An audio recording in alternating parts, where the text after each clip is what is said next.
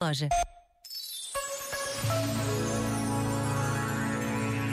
Rezar. Fazer uma pequena oração como se fosse uma simples conversa com Deus. Ou cantar uma música. Ou procurar um tempo de silêncio, de uma forma orante. Ou ler uma passagem dos Evangelhos. Um salmo da liturgia das horas.